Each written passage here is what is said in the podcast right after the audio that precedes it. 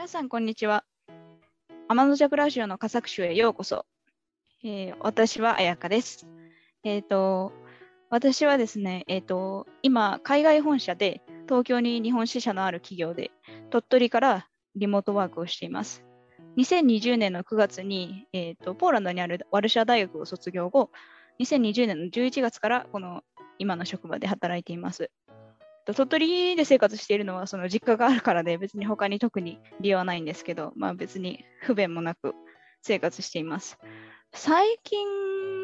えっとね、最近、あの、ちょっと、立花明さんの無理ゲー社会っていう本を読んで、若干なんか難しかったので、もう一回読み直したいなと思っているとこです。今日もよろしくお願いします。すけです。えー今、東京大学の工学部エンジニアの方ですね、の、えっと、学部生をやっていて、やっているんですけど、えー鳥取県、同じく鳥取県出身で、で、実家は鳥取にあるんですけど、今はまあ、大学の関係で千葉県に住んでいる身です。最近考えていることは、いやー、YouTuber になりたいなっていうことですね。はい、よろしくお願いします。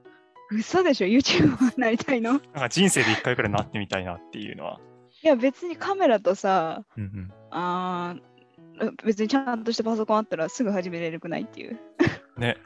いやでもいろいろあるじゃん。あの、料理系 YouTuber とかさ、ゲーム実況とかさあ。なんか僕結構ブこの2つが好きなんだけど、そうそう。うんなんかどういうことで、あとあ一個考えたのは、あの、勉強を一緒に勉強しましょう配信とかさ、やってる人いるけど、そういう3つぐらいの選択肢を思い浮かべながら、いやーえ、全全部すればよくないっていう？腰が重いから考えてる。なるほどね。まあ、はい作戦練ってるところ。はい。まあ、ということで、はいえーっと、まあ、実はその私、彩香がですね、あの、マイクをちょっと変えたんで、ちょっと第1回と第2回と比べて質が上がってたらいいなと思ってるとこなんですけど、えっと、今日のトピックはですね、あの、大きく言うと、あの、樽を知るっていうことがトピックにしたいなと思ってるんですけど、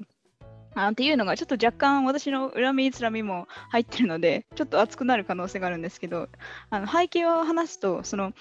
私結構自分鳥取出身で、なんかあの高校生ぐらいまではやっぱりどうしてもすぐ出たい出たいっていうその田舎の出身者あるあるなんか都会に早く出たいみたいな。思ってた、うん、そう、思ってたし、まあ、てていうか、高校卒業したら、大学進学者は基本的に出るのが、うちの学校は割と当たり前だったんで、そこはなんか、そう、そういう感覚だったんですけど、結構、その、出てから、その、にえっと鳥取を一回出てから、あと海外に行ってから、その、やっぱり鳥取のその良いところっていうのが、気づき出して、で、良いところの一番いろんなと、いろんなその食べ物が美味しいとか、あの鳥取砂丘がどうたらとか いろいろそのいいところはあるんですけど一番のいいところはあの樽を知れることかなっていうふうになんかっていうふうに私の中で思っていてあーっていうのがですねあの一回その私はワルシャワ大学に行く前にえっと日本の大学に1年行ったんですけど、そのその時にあのどこ出身なのってある、なんか友達とまでは言わないですけど、その自己紹介いろいろやるじゃないですか。で、うん。ねその時に、うん。そうそうそうそう、大学生は最初にやるから、で、最初にやった時に、私、鳥取出身って言ったら、なんか、その子は、多分本人は悪気はなかった、単に冗談っぽく、まあ、面白おかしく言ったつもりなんでしょうけど、あの、鳥取出身って言ったら、えー、そこ一番嫌なとこじゃんって言われたのを、今でもそう思い覚えて、もうそれがもう5年からぐらい前だけど、そ今でも覚えてるぐらい、すごいなんか、私の中では、ちょっと嫌な思い出として、ちょっと残ってしまってるんですね。で、多分その子は、そう、東えっ、とね、東京か神奈川か忘れたけど、とにかく大阪か、とにかくどうか日本のとにかく主要都市うん。出身の子で、まあ、確かに、まあ、よくよく、まあ、あと後々東京に旅行に行ったりして考えると、あんだけ日本日本って田舎でも別にチェーン店とか行けば何でもあるんけど、あの東京とか大阪とかだったら、どこに行っても確かに何でもあるところから、あところの出身の人からすると、まあ、鳥取っていう、まあ、行った多分どうせ行ったこともないだろうし、行くこともないんだろうけど、その子は、なんか、あのまあ、ど田舎で何もなさそうで、なんかちょっと人も、なんて言うんだろう、適当そうでみたいな、なんか、劣ってるみたいな多分ことを思ってるのかわかんないけど、まあ、多分そういう感覚があって、まあ、どっかにそういう感覚があるから、ああいう発言をあのできるんだろうなとはあの思うんですけど、そう、なので、ちょっと今日は、あの、樽を知る、鳥取のいいところもそうだけど、樽を知るっていうことについて話したいなと思っていますっていう話です。なるほど。うん。そもそもね、信頼関係がない人を、まだ構築されてない人を相手に、その人の出身地、一番嫌なとこじゃんって、なかなかちょっと言うのに勇気がいるなってね、僕は今思いましたね。そう、だよね。なんか別に思ってても、普通言わなくない？別に冗談でもってねいうのは思うんだけど、え。うん。いや、そもそもちょっと面白いですね。うん。まあ、別にその人とうん今は別に連絡取ってるわけでもなんでもないから、まあ単に合わなかったんだろうなとは思うけど、まあね自分の中で。なるほどね。え、樽を知るっていうのは、なんだろう？なんかまあい、いろいろあると思うけど、なんかもうちょっと具体的にどういうなんかことが、なんかあ,、うんあって、いや、樽知れてんなって。なんか例えばそう、えっ、と、スタバとかも鳥取って一番その日本の中で一番最後までなかったところだし、他にも例えば、あのそれは市市とか、その鳥取の中でも、鳥取って言ってもあの東西あるから、どこに住んでるかによるんだけど、例えば私が住んでる東部だったら、近くにあの IKEA はないし、えー、と他にもコストコだってないし、まあ、あと言ったらさっきも言ったけど、スタバも途中まで、途中までかだいぶ最近までなかったし、あとはなんか多分そういう言うてその大きいショッピングモールっていうのその都会ほどの大きいショッピングモールとかアパレルだけが入ってるなんていうあのアウトレットモールみたいなのも全くないんだよね。だけど別にそれでかといって不便があったわけでもないし、まあ、特にこれからの時代はいあの e コマースがもっと進んでるからその辺はもっと不便もなくなるんだろうなと思うけどとにかくそのなくても別に衣食住に困らなかったし別にあの不便はなかった。逆にその都会とか出た時に結構なんかやっぱり消費社会だなっていうのは当たり前なんだけど自分も田舎で絶対消費してるんだけどあまりにもすごい消費社会だなとかっていうのをすごく都会とか見たりとかした時に感じたから。なんかその時にあ別に田舎でもなんかなんて言うんだろうすごく都会の人は全員じゃないけどもちろんすごくなんかこれがないだのあれがないだろうさっきなんか私があの言ったちょっと無神経な あの発言をした子もそうなんだけどあれがないだのこれがないだのってすごくなんか言う言い過ぎっていうかっていうのをすごくなんか感じるなるほどね。他の人と他のところ出身の人と話してて特に都会出身の人とかと話してると全然価値観とか、なんか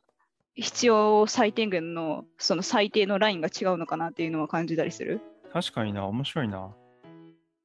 確かになんか何かがないっていう感覚ってなんかそのいや僕もその今千葉県に住んでるけどちょっと前まであの高円寺に住んでてめっちゃ都会なんだよねあの新宿まで電車で10分とかだって本当にもうすぐ近くが都会だったんだけどなんかね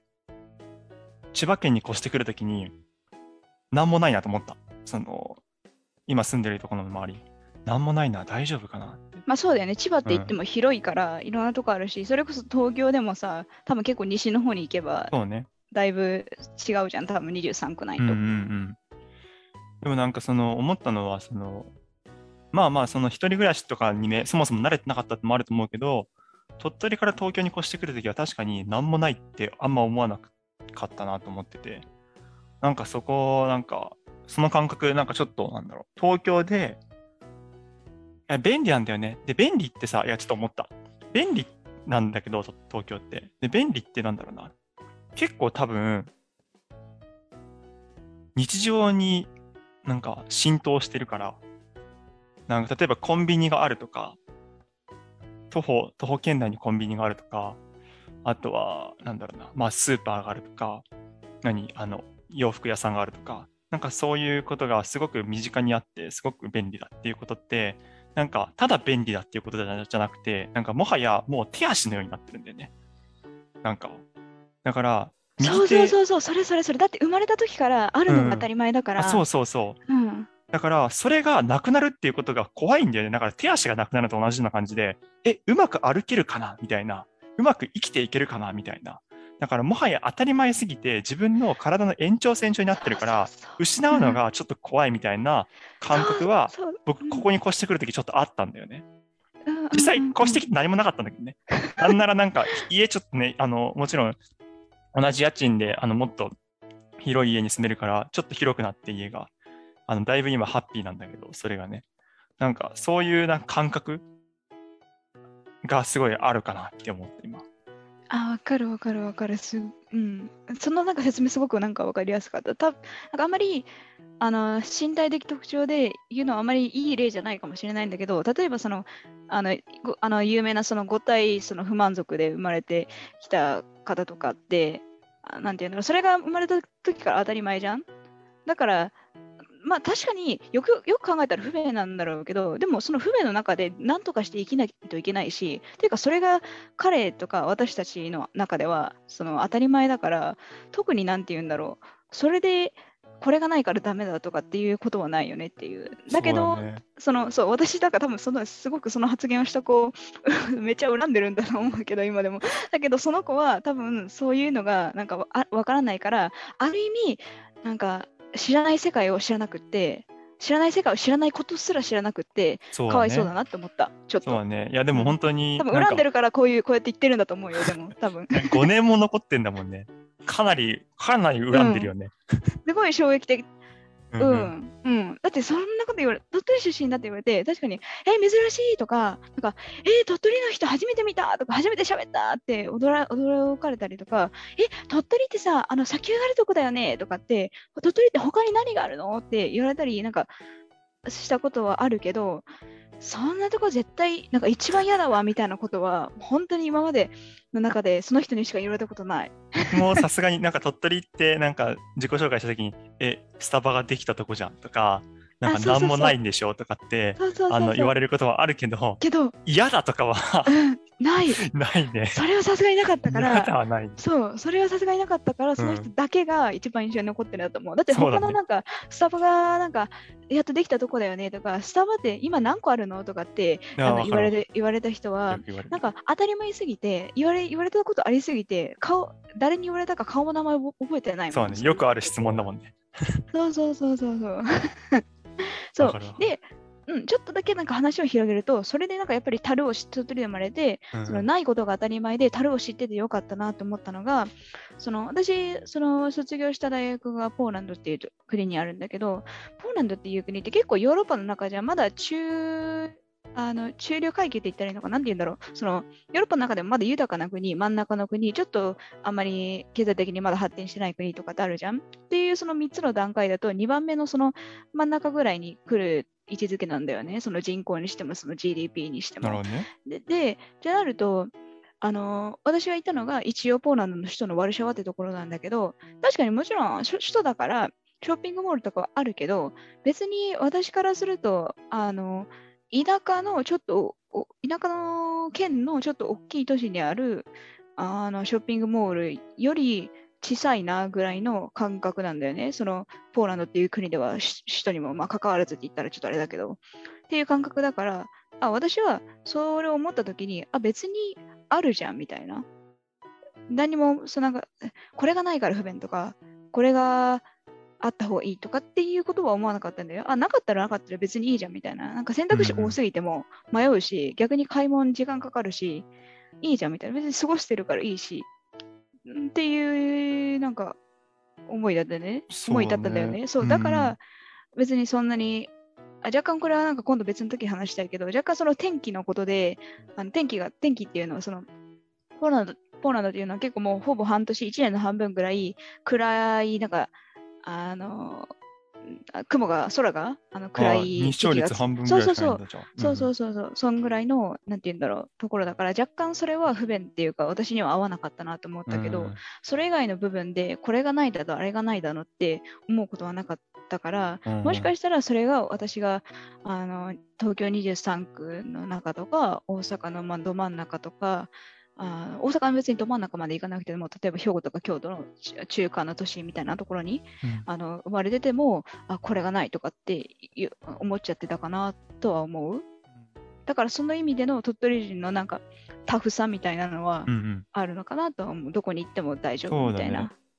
いやでもなんかちょっと思ったのはさまあまあその鳥取に生まれてまあそのその環境が当たり前というか所有のものとして育ったからなんかあの何かがないみたいなところに、まあ、特にその特に都会と田舎みたいな比較で言うと田舎っていう環境に何かがないって感じることはまああんまないのかなと思うけど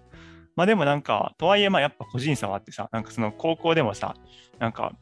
友達とかが月曜日とかにえー昨日さ、みたいな。あの、なんだっけあれなんで、三田って読むんだっけ神戸の方にあるさ、あの、都市の名前。あ、多分そうだと思う。三田だよね。なんか三田まで、なんだっけ？私が最初見たって言ってたやつ。そうそう、見たと思ったわ。三田までアウトレットに行ってきたのとかって言ってる女子がいたりとかして、あ、すごいなんかそういうところまで服買いに行ったりするんだなっていうのが、なんかまあ僕は衝撃で、多分そういう人たちに、まああんまわかんないけど、そういう人たちにとっては多分鳥取は、そのアウトレットがない、なくて、ちょっと不便だみたいなところは、まあ、もしかしたらあるのかなと思うから、まあそういう人はね、もちろんもう高校であの出て、大学とかで県外出て、多分都会の方の生活の方が楽しいみたいな人も、まあもちろんいると思うんだけど、うんそうだねね。うん。多分合う合わない。なんか、かな？別に鳥取が合わないってわけじゃないけど、鳥取よりか外に行った方が便利だし、そっちの方が快適だから、うんそのまま居居続ける人が、あの少なくないのも事実かな。ううんうん。そうやね。うん。いや、でもさ、ちょっと思ったのはさ、いや、ちょっとでも違うかもしれないんだけど、僕結構、そう、消費することに、消費というか、お金を何か使って何かを娯楽的な体験をするっていうのにすごい抵抗があって、めっちゃ抵抗あえ、って、そうなの？そう、なんか例えば、カラオケとかでも？カラオケはまだいけるかな。まあだけど、例えばなんだろう。だって別に。に美術館とかでもは払いたいし、博物。館とかも払いたいし、娯楽あ、例えば USJ とか？まあそう、それはそう、あまずそうだし、ショッピングとか、あ、僕ショッピングめっちゃ苦手やね。苦手？うん。うんちょっと全部いらないねって、あのデパートとか行ってもやっぱ思ってしまう。行っても結局いらないねみたいな？まあ、そうそうそうそう。うんあなんかあんまりそういう、いやいや、もちろんさ、そのいろんなもの見て買いたいな、これいいな、あったらいいなとか思う。例えばね、あの、うん。結構僕料理好きだからさ、あ、この料理器具あったらめっちゃいい、良さそうみたいなのあるんだけど、うん。なんかそういうものをホイホイ買おうとしてしまう自分にすごいストッパーかかるんだよね。うん。本当にそれでいいのかみたいな。それは別になんなんか、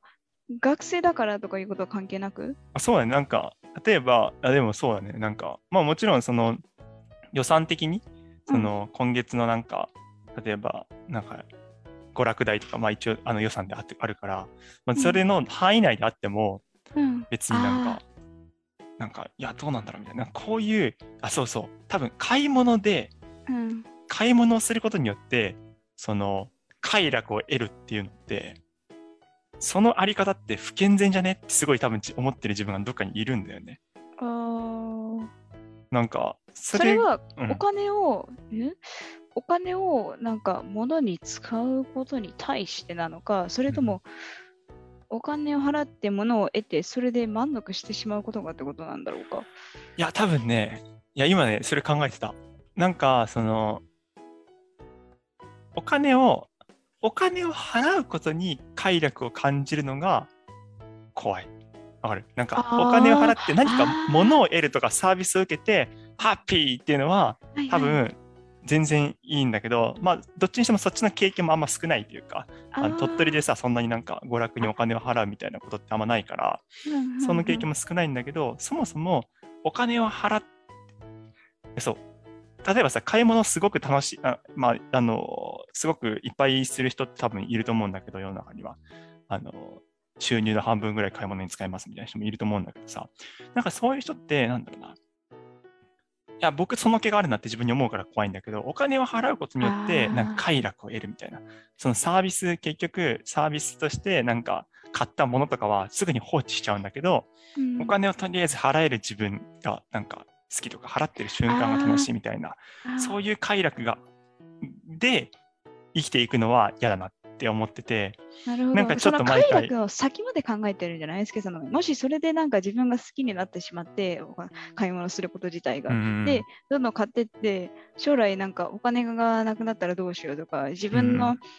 持ってるし、あの収入とか、自分の、なんていうんですか、あの、アフォードできる、あのうん。うん支払えるだけ、アフォードできる以上をうんうん。求めるようになってしまったらどう、どうしようとかっていうことまで考えてそうそう。そういう不安がめめっちゃね将来将来に対する不安が強いからさ、まあ、そういうことまで考えちゃうんだけど。いや思ったのはいや今喋りながら思ったのはさいや樽を知るっ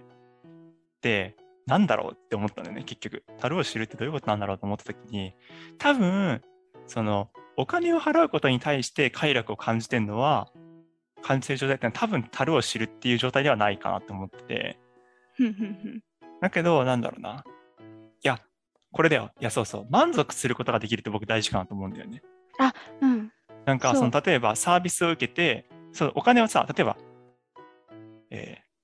まあ、お金の金額いかに、まあ、どんぐらいにせよ、5万円払ってご飯を食べましたみたいな。まあ、結構豪華なご飯じゃないですか。だいぶ豪華なご飯と思うんだけど、5万円払ってご飯を食べた。でうん、その5万円にか、5万円を払ったことに対して、あの、刺激的な快楽を得るんじゃなくて、その5万円の先のご飯がもうとてつもなく美味しくて、それが本当に幸せだ、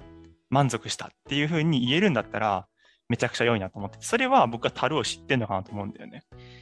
なんかそういう、なんだろうななるほどね満足できるっていうことって大事かなっていうのを今思ったっていううん。その。なんかうんお金の限度の意味でのなんか満足も満足で樽を知るっていうのも一つあると思う。なんかそれ以上なんて言うんだろう払わなくてもなんかそ別にそんな高価なものにわざわざお金を出さなくてもそうだね。あの自分はこれでいいんだってその自分の中の基準で満足してうんで。それが樽を知るっていうのも一つそれがなんかお金とかの意味での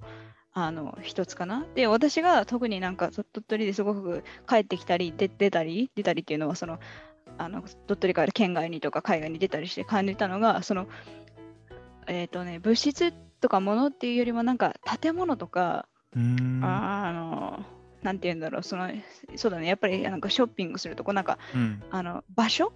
こうこういう場所があった方がなんかななんかに行きたいとかもちろん私もそういうまあ欲求がないとは言わないけど特になんかまあこのコロナ禍とかでこういう場所に行きたいとかっていうあの欲求がとてつもなく強い人はなんて言うんだろうそれじゃああんまりその行かないとやっぱり満足できなくっていわゆるその満足できないイコール私の言葉で言うとあの足りてなくって心が満たされてなくって、あのやっぱり出たり、それが全あの全員じゃないけど、もちろん出たりするのかなっていうのも思った。だから、そのお金の意味でのあの樽を知るっていう意味もあると思うし、なんか場所に行きたいとか、うん。あのこれがやりたいとかっていう意味での、で、こそのこれがやりたいでできるかどうかっていう意味での、なんか樽を知るっていうのも両方あるなと思う。そうだねそ。のすけさんの聞いてて。そうだね。別に多分これがやりたいとかいううん人は別にお金が、あの使いたくって別にスケさんが使いたいって言ってるんじゃないけどお金が使いたくって多分そこに行くわけじゃなくってなんか誰が人と何かがしたくて行ったりとかっていう場合もあるわけだからうん。いや、でもさ、ちょっと待ってよ、考えれば考えるほどさ、樽を知らない状態って何なのか分かんなくなってくんな。いや、相対的なものな気はするね。なんか、うん。まあ、まず一つは、相対的なものだし、多分、そうね。こ例えばぼれがあったらそう絶対満足っていうことじゃないから満足とうん。か足るをし、あの足りてるっていうじ状態じゃないからそれは本当に相対的だし人によりけりだわ、うん。そうだと思う。だからさ、むしろさ、樽を知らない状態って何だと思う？樽を知らない状だ態ってどう？いうあーなんか私が今ずっと思ってる思いついてるっていうか思ってるのは、あのなんか何をしてもなんか満足しないっていうかそのあその状況自分の今の置かれてるその状況とか自分が今えー、とそこに進んだ状況でさらになんかこうしようああしようとかこれがないとあれがないとダメっていういろんな欲求が出てきたりしてで出てくるのはいいんだけどそれをなんて言うんだろうあの抑えられない状態っていうかーあー、抑えられないが。うん我慢しなくてもいいんだけどなんて言ったらいいんだろうなうーん難しいななんかねそうなんか、うん、自分でコントロールかできなでき、コントロールできるかできないかみたいなところはありそうだな。うん。あ、でもコントロールできてても満足してない。だからた、樽を知らない人もいるから、だから単にそのお金の制限で、本当はお金あったら使っちゃうけど、お金がないから足りてないけど、足りてないものを買うことができないとかっていう状況もあるから、うん。なんか単にコントロールできてるかどうかは、ちょっと要素に入るかは一、一要素だとは思うけど、なるほどね。え、なんかさ、今さ、うん。そもそも樽を知るってどういう意味なんだと思ってちょっと調べたんだけどさ、辞書辞書、うん。まあ、あのネットの辞書だけど、うん。えっ、とね、一つが、樽を知る自体の意味は身分相応に満足することを知る。ああ、うんうん、うん。まあ、だから、できないことを望むっうん、ていうことはしないっていうことなのかな。樽を知る。うんなんか身分とかっていう話でいくと、なんかうん例えば芸能人であの人がやってるから私もやりたいとかっていうのは、みもしかしたらその身分とか身の丈っていう意味で言うと、そこも当てはまってくるのかもって。そうね、そうね。うんあともう一個は、樽を知る者は富むっていう、なんか続きみたいほな、そういうことわざがあるらしくて、うんでそれはなんか満足を知る人は貧しくても心は豊かであるっていう意味だなんだよね。ああ、うんうん。だから樽を知るっていうのは満足を知ってるっていう意味だっていうふうにまあ捉えることもできる。だからそう、自分はもうこれでいいっていう、その自分の状況に対してこれでいいって納得できてる状態がうんうん樽を知るじゃないかな、もしかしたら。これが、もちろんこれがあったらいいなはあってもいいと思うけど、でもかといって自分にそれはいらないよな。で、それで納得できてる状態がもしかしたら樽を知る。なるほどね。え、じゃあさ、僕、むしろ僕、樽を知らないかもしれないわ。いや、結構今、樽を知り中かもしれなくて、うん。樽を知り中ってなんだ？まあ、樽を知り中で、なんかね、あの、すごいなんかいや思ったのは日さうん爆買い、いや、僕結構さ、樽を知らない人って言ったら、爆買いとかしてる人のイメージなんだよね。あ とにかくショッピングみあたいな。それも一理あると思うよ。そうそう。まあ、理理由によるけど背景の。うん。そうだね。あると思ってて。うん。っていうイメージな、だから僕は違うと思ってたんだけど、うん。え、僕は満足するっていうことを知ってるかって言われたら、結構危ういんだよね。なんか、食べるとか、僕、たまあ、すごい本当に料理と食べるのが好きだから、あの、そういうことに関してはすごい満足をしてる。なんか、自分で料理して、なんか、自分で料理してるからさ、レストランとかにはかなうわけないんだけど、そういう料理を、いやー、あの酢の量ちょっと少なかったなとかって思いながら、でも、いやー、楽しいな、美味しいなって思いながら食べる時間ってめちゃくちゃ満足できる。だから、そういう意味で、料理に関しては樽を知ってるなと思うんだけど、なんかそれ以外のことに関しては、なんか例えば服とかさ、えっと、まあ、本とかさ、なんでもいいな。なんか、あとは、アトラクション、まあ別に USJ とか見てもいいや。そもそも僕自身がそういうところに行きたいのかとか、本を、どういう本が欲しいのかとか、なんかそもそも自分の満足ラインみたいなのあんま知らないから経験が少なかったりして、なんかそれって、なんか、そう知らないと、今は興味もないからやってないけど、そういうことをさ。だけど、もしかしたら、そのラインを知らないまま、なんかの契機で、なんかすごい、えっと、ストレスが溜まったりして、なんか、ととにかくなんか、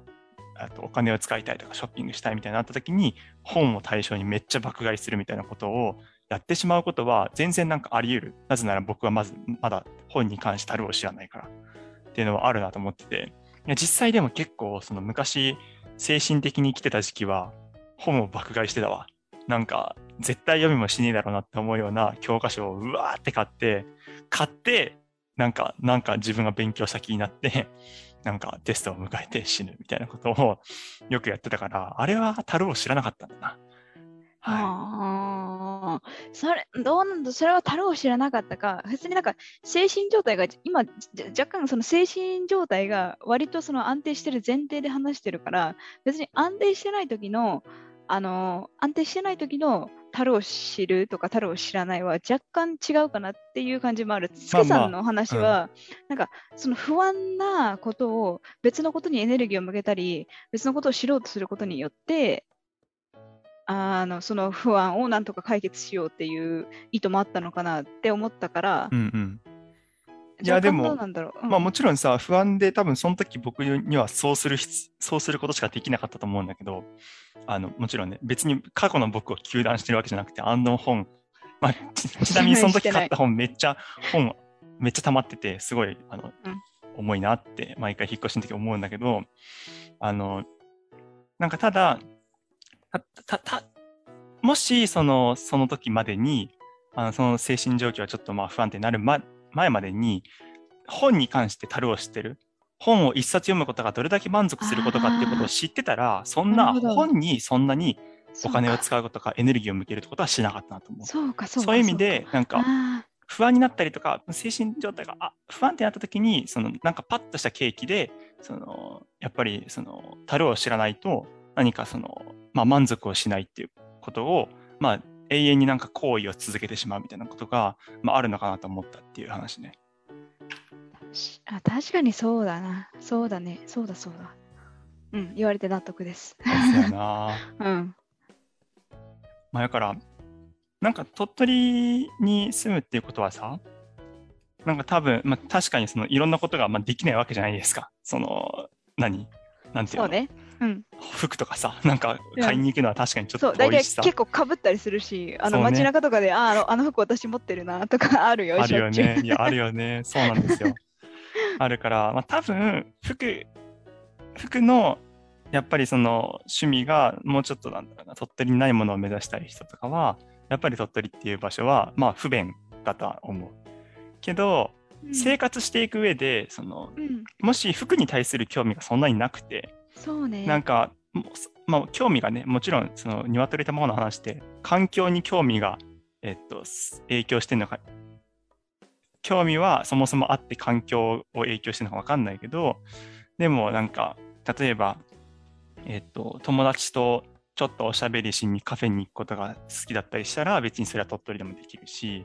なんか自然が好きなんだったら、鳥取の方が、まあね、あの都会とかよりはあの良いかもしれないし、っていうところで、そうん。自分がどういう方向に対して、あの、まあ、方向が好きで、で、どのくらいの程度に対して、あの、満足してできるのかみたいなところを知っているのは、まあ、その生きていく上ですごく大事なことなのかな、ってやっぱり今思ったかな。まあ、うんそのそうかも。、なんか、うん、私が、あの、鳥取がすごい一番嫌なところだってすごい言われたから、うん、若干多分それに対抗する気もあって、うん、なんかいかにもなんか鳥取がいかに素晴らしいところかっていうのをなんか言おうとしてた感じになっちゃったけど、なんか若干それ、今の話聞いてると、やっぱりそそれはそうだよね、それは違うよねっていうのを思って、うん、っていうのが、あのそのその人が何を大事にするかによって、その人によって満足しうる場所なのか、樽を知れる場所なのか、そうじゃないのかっていうのがすごく変わってくるなっていうのは当たり前だけど、今更気づいたんだけど、うん、その例えばさ、鳥取とかだと、イベントとかでの機会とか、なんか講演会の機会機会ってなると、もうと東京とか大阪と比べたらもう雲いや泥の差じゃん？ー全然違うね。で、そこで思ったんだけど、例えばそう私、教育機会の話で言うと、もちろん鳥取の教育悪くないし、うん、まあじまあ、じ私と特にあのスケさんは、まあ、はっきり言ってしまうと、その自慢してるわけじゃないけど、じあの県内の中では、まあ、進学校みたいなところに行ったわけじゃん。そうだからら別に悪くはないんだけど、もっと確かに他の選択肢も見見れるっていう面では、うんうん。やっぱりあの都会の方がまあ当たり前だけど選択肢も多いし、うん、かつ、あとうんそうい選択肢も知れるし、多いし、イベントとかを通していろんな人と出会う機会もあるなと思ったら、うん教育ってそのどこまで満足するかってもういくらでもなんて言うんだろう。あのな何がないって言うんだっけ？な天井がないって言うんだっけ、うん、うん、うん、天井がないじゃん。その教育とかって、うんうんそのいくらでも投資のしがいがあるから、服とかって物質的なもんだから、ある程度はさ、まあ、例えば100兆円なら100兆円とかって限界があるわけじゃん。だけど、教育ってなると、その人の頭にいかにあの投資するとか、その人の経験にいかに投資するかっていうところだから、ある意味、満足しないでいようと思ったらいくらでも満足せずに行くことができるじゃん。うん、だだからそういう意味でいくと、なんか教育とかイベントの多さとか少なさを考えると、なんかある意味、本当は満足しちゃいけないところでもしかしたら満足をしてたのかもしれないなっていう思いも今若干持ってきた。そうね。なんか、樽を知るっていう言葉でさ、僕若干のその、なんだろうな。樽を知るっていう言葉を、もし、政治家が国民に向けて使ったら僕危ないなって例えば思うんだけど、なんかそれ、樽を知るって、その、他の可能性を見ないようにしろっていう意味合いとも取ることができるなと思っていて、うん。まあ、そういう作用もあるかなと思うんだけど、そういうことが、まあ、あの、樽を知るっていう言葉を使う裏側にはある。他の可能性もあるかもしれないけど、その今与えられた状況で幸せになれっていうところで、それはちょっとどうかなって思うけど、まあ、まあ、どうなんだろうね。難しいね。まあ、幸せに生きていくには、どっちも大事な気がするな。まあなんか、うん。高級的に樽を知るってことないんだろうなと思うけどね。例えば、ご飯、うん僕は料理好きだから今さ、料理してるけど、料理の趣味も変わってくるだろうしさ。うんだから、あとはなんかもしかしたら年齢経たら食材のなんか、やっぱ食材って大事だなって思い始めて、食材に関しては、なんかもうちょっとあの高めの食材を欲しいなと思うかもしれないし、みたいなところで、まあ、樽を知るっていうのと新たな可能性を追求するっていうのは、やっぱなんか対立しないし、まあもちろん同時にやりつつ、自分がまあそのうまいことその、えっと、今幸せでまた明日も幸せになれるような状態っていうのを選択肢っていうのを自分がどう掴んでいくかっていうの。それのために樽を知ったりとか、新しい可能性を探求したりとかっていうことが、まあ、あればいいのかなみたいなところを今思ったかな。どっちがいいっていうわけでもないよね。いや、ないね、それは。うんど。っちがいいとかいう話じゃないし、うん。人によって、あとその人の状況によって、うん、私も多分年齢によって変わるし、うん私は特に、えー、とこれからワクチン打ったらまた東京に一回若いうちにあの住もうかなと思ってうん。準備をしてるとこなんだけど、そうだから、ね、それこそ同じ一人の私っていう人間でも年齢とかんその時の考えとか状況によって全然なんか自分に最適な場所とか、うん。自分に足る状況っていうのその満足する状況っていうのは変わってくると思うから、そうだね。うん、私がもう本当になんか心の底からあの満足しようと思ったらこのコロナどうこう関係なく他のなんか国でまた別の国で住んでみるっていうのが、うん。多分本当の意味でのなんか本当の意味でって何が本当か分かんないけどその私がなんか一番もう満足するだったのかなとは思うけどこうやってまたうん。コロナによっていろんな状況が変わってみたら、あ別になんか日本の別に鳥取じゃなくて他の日本の田舎でいろんなところに1年ごととかに住んでみて働いてみるのも面白いかなと思ったし、確かにね。うん、同じ人の一人の人間でもうん自分にとって足る状況っていうのは変わってくるから、そうだね。そう思いますわ。ってなわけで私総括していい？最後。じゃあ。総括しちゃってください。うん、別にと総括ってわけじゃないけど、うん。まあ改めて言いたいのは、その 最初に本当に戻っちゃうんだけど、うん。本当に私が多分傷ついたからこんなに恨んでるんだろうけど、うん。あのその人のあの出身地はあのアイデンティティにもかた関わってくることなので、ね。あのやったらめったらじ本当に嫌だと思ってもあの嫌だとか言わないようにしてください。じゃないと私はこうやってあの恨みつらみで言いますので、こうやって。それはもう、なんだろう。まあ、ノリとかもあったんだろうけど、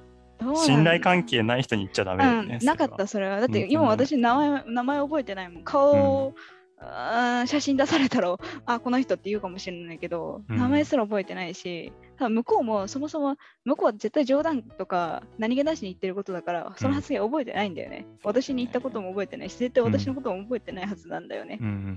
ううんん、そうだね。なので、あんまりその人が身につけてるものとか、人の出身地とか、人が大事にしてるかもしれないっていうことに関して、いきなりその信頼関係もなしに嫌だとか、ネガティブな発言をするのは、ちょっとぜひやめていただきたいっていう メッセージでございます、今日の。話は。そうやな。嫌だとか、そ嫌だっていうものはを好きな人がいるかもしれないっていう創造性は、うん、想像力は常に持っていたいですね。そうですね。常に持っていたいし、う んなんか、あごめん、そうだったのかって言えるようになりたいね。そうね。素直に、素直にねなんか。非を認められる人はかっこいいなと思うけど、そうね、難しいけどね。なかなか難しいよね。うん難しいけど大事ですっていう。てなわけで。、はい。樽を知っていきましょう。本日はこれで、はい、樽を知っていきましょう。で、皆さん、良い1週間を、1日を。バイバイ。